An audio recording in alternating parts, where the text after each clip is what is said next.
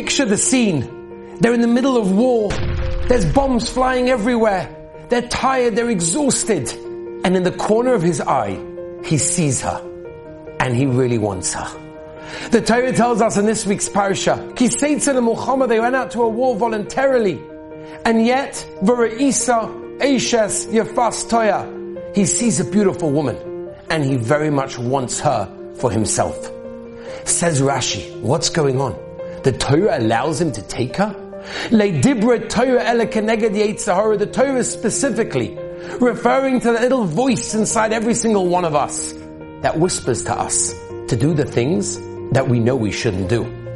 And over here the Torah says because you would have done it in a forbidden way, you would have done it be'issa, we're going to allow it.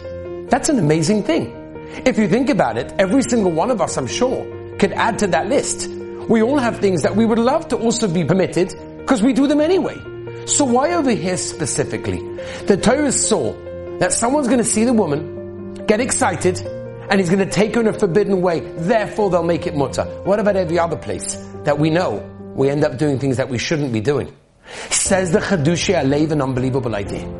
He says, we all know it's hard to do things that we shouldn't be doing. It's hard to close our mouth and not say that juicy bit of gossip.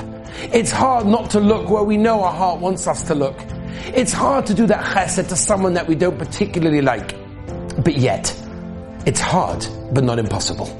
The Torah is telling us specifically over here. Here we understood it's impossible, therefore the Torah allowed it. But that means in every other case, even though it's hard, we have the ability. We can do it. It might be difficult, but we can persevere and we can succeed.